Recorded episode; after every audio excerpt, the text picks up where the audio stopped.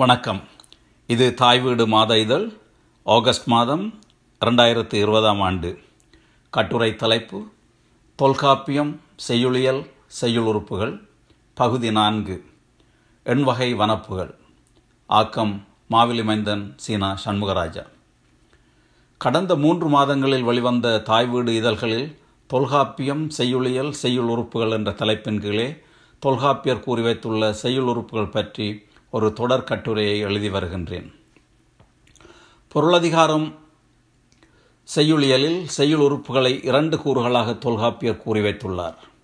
மாத்திரை முதல் வண்ணமீறாக உள்ள இருபத்தாறு உறுப்புகளை முதற்கூறிலும் அம்மை முதல் இழைப்பு வரை உள்ள எட்டு உறுப்புகளை பிற்கூறிலும் குறிப்பிட்டு விளக்கியுள்ளார்.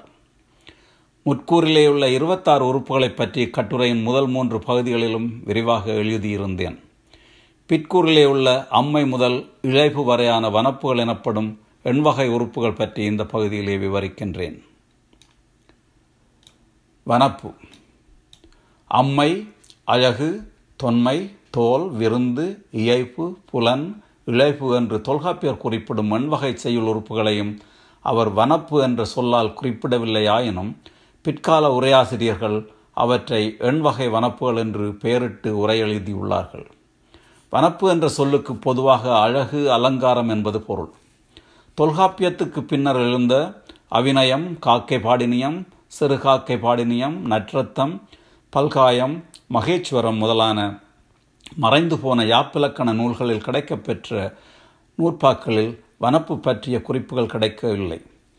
கிறிஸ்துக்கு பத் கிறிஸ்துவுக்கு பின் பத்தாம் நூற்றாண்டளவில் தொல்காப்பியத்தை அடியொற்றி அமிதசாகரால் இயற்றப்பெற்ற யாப்பருங்கலம் யாப்பருங்கலக்காரிய ஆகிய இருநூல்களில் வனப்பு என்னும் சொல் ஆளப்புறவில்லை யாப்பருங்கலக்காரிகை நூற்பாக்களில் வரும் தொல்காப்பியம் கூறும் எட்டு செய்யுளுறுப்புகளையும் குறித்து அவற்றை எண்வகை வனப்புகளாக அதன் விருத்தி உரையிலே உரையாசிரியர் குணசாகரர் முதன் முதலாக எடுத்தாள்கின்றார். யாப்பருங்கலக்காரிகை விருத்தி உரையில் செய்யுள்களின் வகைகளை குறிப்பிடும் செய்யுட்டாமே மேபுற விரிப்பின் பாவே பாவனம் எனவிரண்டாகும் என்னும் நூற்பாவுக்கான உரையில் அம்மை முதலான வனப்பு அலங்காரம் செயல்களை சிறப்பிக்க வருவன என்று அவர் பொருளுரைத்துள்ளார். பின்னர் ஒளிபியலில் அம்மை முதலிய ஆயிரு நான்மையும் என்னும் நூற்பா வரிகளுக்கு விளக்கம் தரும்போது அம்மை முதலிய எட்டு வனப்புகளையும் யாப்பு அலங்காரமாக கொண்டு விளக்கம் எழுதிச் செல்வார். தொல்காப்பியத்துக்கு உரை எழுதியவர்களில் முதல் உரையாசிரியரான இளம்பூரணர் அம்மை முதலான எட்டு உறுப்புகளையும் செய்யுள் உறுப்பு என்றே குறிப்பிட்டுள்ளார். பின்னர் வந்த உரையாசிரியர்களுள் ஒருவரான பேராசிரியர் வனப்பு என்ற சொல்லை முதலில் எடுத்தாளுகின்றார். அவர் குணசாகரின் உரையை பின்பற்றி அம்மை முதலான எட்டு உறுப்புகளையும் வனப்பு என்னும் சொல்லால் அழைப்பார். அவரது உரையில் வனப்பியல் தானே வகுக்கும் காலை என்னும் அடிகளை அம்மையை விளக்கும் நூற்பாவுடன் இணைத்து பொருள் கூறுவார். அவரை பின்பற்றி நச்சினார்க்கினியரும் வனப்பு என்ற பொருளில் பொருளில் உரை எழுதினார். வனப்பு என்னும் சொல்லுக்கு பொதுவாக அழகு என்பது பொருள். வனப்பென்பது பெரும்பான்மையும் பல உறுப்பும் திரண்ட வழிபடுவதோர் அழகு என்பதாக சிலப்பதிகாரத்தின் உரையாசிரியர் அடியார்க்கு நல்லாரின் கருத்தினை தழுவி பேராசிரியர் விளக்கம் தருவார். பேராசிரியரும் நச்சனார்க்கினியரும் எண்வகை வனப்பும் பெரும்பான்மையும் தொடர்நிலை செயலுக்கு உரியன என்று கருதுவர். இளம்பூரணர் அவை தனிநிலை செயலுக்கே உரியன என கருதியுள்ளார் என்பது அவர் காட்டும் எடுத்துக்காட்டுகளால் தெரிகின்றது. வனப்புகளில் சில தனிச்செயல்களில் காணக்கூடியனவாகவும் சில காப்பியங்களில் பொருந்தி காணத்தக்கனவாகவும் உள்ளன என்பது உண்மையே. தொல்காப்பியர் காலத்துக்கு முன்பே பிற்காலத்து காப்பியத்துக்கு முன்னோடியான காப்பிய மூல வடிவங்கள் இருந்திருக்கக்கூடும் என்றும் வனப்புகளில் சில காப்பிய முழுமை தழுவியன என்றும் கொள்வதற்கு இடமுண்டு என்பார் டாக்டர் தமிழ் அண்ணல் தொடர்ந்து எண்வகை வனப்புகள் ஒவ்வொன்றை பற்றியும் சிறிது விரிவாக பார்க்கலாம். அம்மை. சின்மென் மொழியால் சீர்புனைந்து யாப்பின் அம்மைதானே வென்றே தொல்காப்பியம் செய்யுளியல் நூற்பா இருநூற்றி இருபத்தி ஏழு மென்மையான சில சொற்களை கொண்டு அடி எண்ணிக்கை மிகுதியில்லாமல் உயர்ந்த பொருளை கூறுவதாக வரும் செய்யுள்களை கொண்டது அம்மையாகும் என்கிறார் தொல்காப்பியர். அம்மை என்பது குணப்பெயர். அமைதிப்பட்டு நிற்றலில் அம்மையாயிற்று என்பர் பேராசிரியர். அம்மையன்னம் வனப்புக்கு பதினன்கீழ் கணக்கு நூல்களை எடுத்துக்காட்டாக கூறுவர் உரையாசிரியர்கள். அறிவினான் ஆகுவதுண்டோ பெரிதின் நோய் தன்னோய் போல் போற்றாக்கடை திருக்குறள் முன்னூற்றி பதினைந்து. பிறர் துன்பத்தை தன் துன்பம் போல் கருதி நீக்க வேண்டுமென்ற உயர்ந்த கருத்தை சிலவான எளிதான சொற்களால் இப்பாடலில் சொல்லப்பட்டிருப்பதால் இதை அம்மை வனப்பு என்பர். இதுவே தொல்காப்பிய அடிப்படையில் நீதி நூல்களுக்கான இலக்கணமானது. எனவே நீதி நூல்கள் அடியளவில் மிகுதிப்படாமல் இருக்க வேண்டும் என்ற வடிவ வரையறை தொல்காப்பிய அடிப்படையில் அமைந்ததனால் திருக்குறள் நாலடியார் போன்ற நீதி நூல்கள் இரண்டடி அல்லது நாலடியிலான அடிவரையருள் அறையுள் அமைந்திருப்பதை காணலாம். அழகு. செய்யுள் மொழியால் சீர்புனைந்து யாப்பின் அவ்வகைதானே அழகெனப்படுமே. தொல்காப்பியம் செய்யுளியல் நூற்பா இருநூற்றி இருபத்தி எட்டு. செய்யுளுக்குரிய சிறந்த சொற்களால் ஓசையினிதாக சீர்பறையாக்கப்படும் செய்யுள் அழகெனப்படும். செய்யுள் மொழி என்பதற்கு திருசொற் பயிலாது செய்யுளில் பயின்று வரும் மொழிகள் என பேராசிரியரும் வழக்குச் சொல் பயிலாமல் செய்யுளில் பயின்று வரும் மொழிகள் என நச்சனார்க்கிரியனும் பொருள் கொள்கின்றனர். கற்றவர்க்கன்றி மற்றவர்க்கு விளங்காத சொற்கள் என்று இவற்றை கொள்ளலாம். இருவரும் அழகு வனப்புக்கு எட்டு தொகை பாடல்களை சான்று காட்டுகின்றனர். துணியரும் பவ்வம் குறைய வாங்கி அணிகளர் அடுக்கல் முற்றிய எழிலி காலொடு மயங்கிய கனையிருள் நடுநாள் யாங்கு வந்தனையோ ஓங்கல் வெற்ப நெடுவரை மருங்கின் பாம்பென எளிதரும் கடுவரல் கழுலி நீந்தி வல்லியம் வழங்கும் கல்லதர் நெறியே. அப்பருங்கலக்காரியை உரை மேற்கோள். இப்பாடலில் பவ்வம் அடுக்கல் கால் கனை ஓங்கல் கடுவரல் கலுளி வல்லியம் என சொ என செய்யுட் சொற்கள் பல வந்து அழகான ஒரு வனப்பை தருவதை காணலாம். தொன்மை. தொன்மை தானே சொல்லும் காலை உரையோடு புணர்ந்த பழமை மேற்றே. தொல்காப்பியம் செய்யுளியல் நூற்பா இருநூற்றி இருபத்தி ஒன்பது இது செய்யுளும் உரைநடையும் கலந்து வந்த பழைய கதை போன்றவற்றை குறிப்பது. உரையோடு புணர்ந்த என்பதற்கு நெடுங்காலமாக பலராலும் சொல்லப்பட்டு வழங்கி வருவது என்பார் இளம்பூரணர். உரையோடு பொருந்தி பழமையுடைய ராமசரிதம் பாண்டவ சரிதம் முதலிய முதலாகியவற்றின் மேல் வரும் செய்யுள் என்பார் அவர். ஆனால் பேராசிரியரும் நச்சனார்க்கினியரும் உரை விரைவி வருவனர் என பொருள் கொள்கின்றனர். பெருந்தேவனார் பாரதம் சிலப்பதிகாரம் ஆகியவற்றை எடுத்துக்காட்டுகளாக கூறுவர். சிலப்பதிகாரம் உரைநடை பகுதிகளை இடையே கொண்டுள்ள பட் உழையிடைப்பட்ட பாட்டுடைச் செய்யுள் ஆகவே அது தொன்மை என்னும் வனப்புடையது என்பது நச்சனார்க்கினியரின் கருத்து. இக்காலத்திலும் தொன்மம் என்பது புதுக்கவிதை யுத்திகளில் ஒன்றாக கையாளப்படுகின்றது.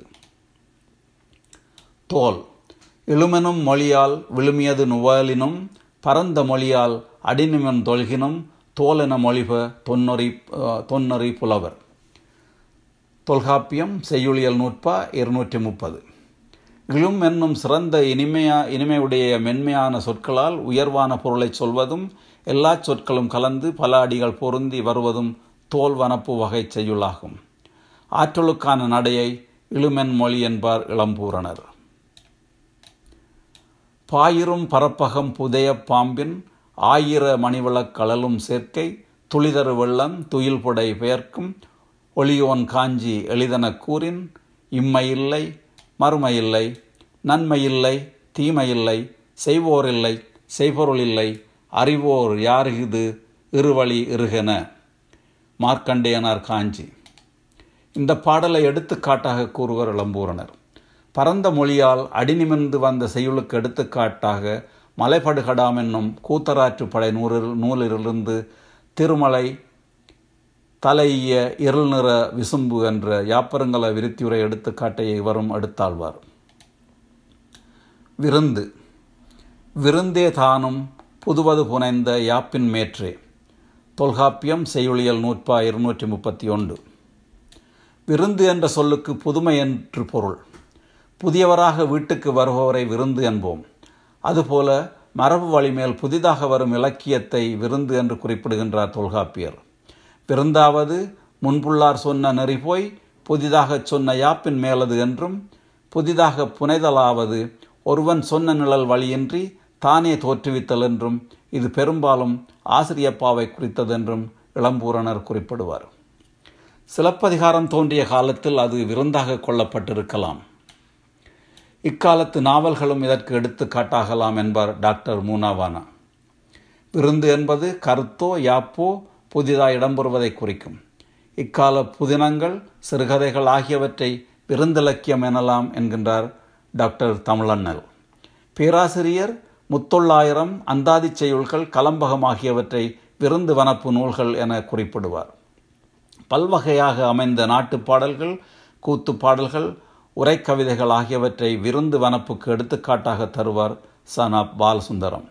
பிற்காலத்தில் தோன்றிய சிற்றிலக்கியங்களும் இக்காலத்து உரைநடை இலக்கியங்களான புதினம் சிறுகதை ஆகியவற்றையும் நாடகம் புதுக்க புதுக்கவிதை ஆகியவற்றையும் விருந்து வனப்பு என கருதுவதற்கு இடமுண்டு. இயைபு. ஞகார முதலா நகார ஈற்று புள்ளி இறுதி இயைபனப்படுமே தொல்காப்பியம் செய்யுளியல் நூற்பா இருநூற்றி முப்பத்தி ரெண்டு ஞ ந ந ம ந ய ர ல வ ழ ள என்னும் பதினொரு மெய்களும் வரும் செய்யுள் இயைபு எனப்படும்.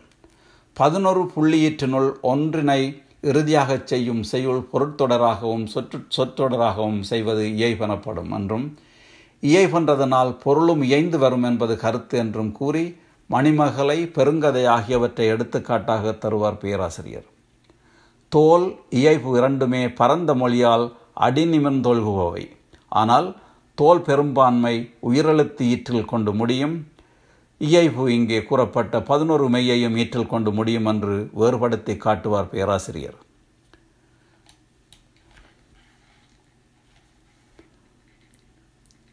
புலன். தெரிந்த மொழியாற் செவ்விதிற் கிளந்து தேர்தல் வேண்டாது குறித்தது தோன்றிற் புலனென மொழிப புலனுணர்ந்தோரே. தொல்காப்பியம் செய்யுளியல் நூற்பா இருநூற்றி முப்பத்தி மூன்று. வழக்கு சொற்களினால் தொடுக்கப்பட்டு முயன்று ஆராய வேண்டாமாற் பொருள் எளிமையாக புலப்படுவது புலனெனும் செய்யுளாம். அம்மையே அப்பா ஒப்பிலா மணியே அன்பினில் விளைந்த ஆரமுதே. பொய்மையே பெருக்கி பொழுதினைச் சுருக்கும் புழுத்தலை புலையனேன் தனக்கு. செம்மையே ஆய சிவபதம் அளித்த செல்வமே சிவபெருமானே இம்மையே உன்னை சிக்கன பிடித்தேன் எங்களும் தருள்வதினியே திருவாசகம் பிடித்த பத்து. இவை போன்ற பாடல்கள் மக்கள் வழக்கில் பயின்று வரும் சொற்களால் அமைந்தது அமைந்து படித்த அளவில் பொருள் வழங்கக்கூடியதாக புலன்வனப்புள்ளதாக இருப்பதை காணலாம். சேரி மொழியார் செவ்விதிற் கலந்து என்று நூற்பாவை பாடுங்கொள்ளும் பேராசிரியரும் நச்சனார்க்கினியரும் ஊர் மக்கள் பேசும் மொழிகள் கொண்ட விளக்கத்தார் கூத்து ஆகிய நாடகச் செய்யுளாகிய வென்றுரைச் செய்யுள்களை புலன்வனப்புக்கு எடுத்துக்காட்டாக கூறுவர். சேரி மொழிகள் கலந்து வரும் குறவஞ்சி பள்ளு ஏற்றப்பாட்டு ஆகியவற்றை எடுத்துக்காட்டாக குறிப்பிடுவர் உவே சா அவர்கள். அறிவுரைப்பாக்கள் குழந்தை பாடல்கள் ஆகியவற்றை எடுத்துக்காட்டாக கூறுவார் ச. பாலசுந்தரம். இழைப்பு ஒற்றொடு புணர்ந்த வல்லழு தடங்காது குரலடி முதலா ஐந்தடி ஒப்பித்து ஓங்கிய மொழியான் ஆங்கவன் மொழியின் இழைப்பின் இலக்கணம் இயந்ததாகும். தொல்காப்பியம் செய்யுளியல் நூற்பா இருநூற்றி முப்பத்தி நாலு வல்லெழுத்து மைகள் வராமல் எழுத்தெண்ணிக்கை அடிப்படையில் வகுத்த குரலடி முதலாக ஐந்தடியும் உடையதாக ஓங்கிய சொற்களால் வருவது இழைப்பு என்னும் வன் என்னும் வனப்பு. செய்யுள்களில் எழுத்துக்களை எண்ணும்போது ஒற்று ஆயுதம் குற்றியலுகரம் குற்றியலிகரம் ஆகியவற்றை கணக்கில் கொள்ளக்கூடாது. போந்து போந்து சார்ந்து சார்ந்து தேர்ந்து தேர்ந்து மூசி நேர்ந்து வண்டு சூழ விண்டு நீங்கி நீர்வாய்க்கொண்ட நீலம் ஊர்வாய் ஊதை வீச ஊறவாய மணியேர் நுண்தோல் ஒல்கி மாலை நன்மணம் கமலும் பன்னல் ஊற.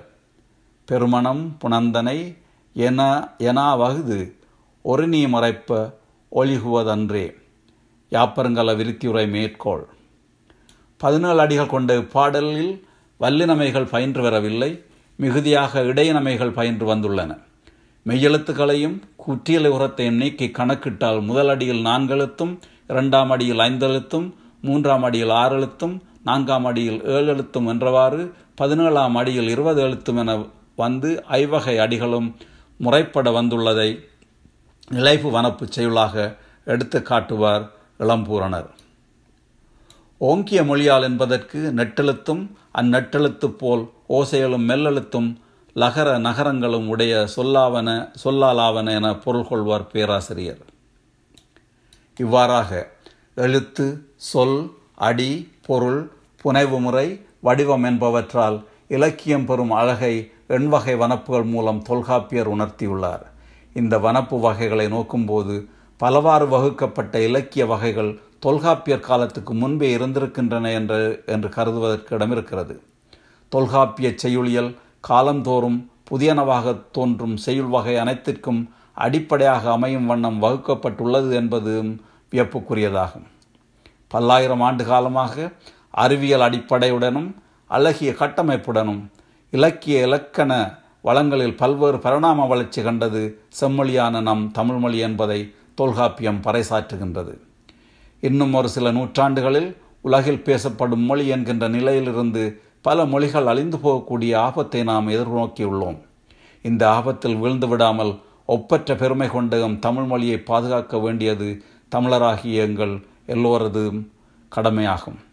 எப்போதும் தமிழருடன் தமிழில் பேசுவோம். வீசினால் தானே காற்று பேசினால் தானே மொழி. எந்த மொழியையும் கற்றுக்கொள்வோம் என் தாய் மொழி மேல் பற்றுக்கொள்வோம்.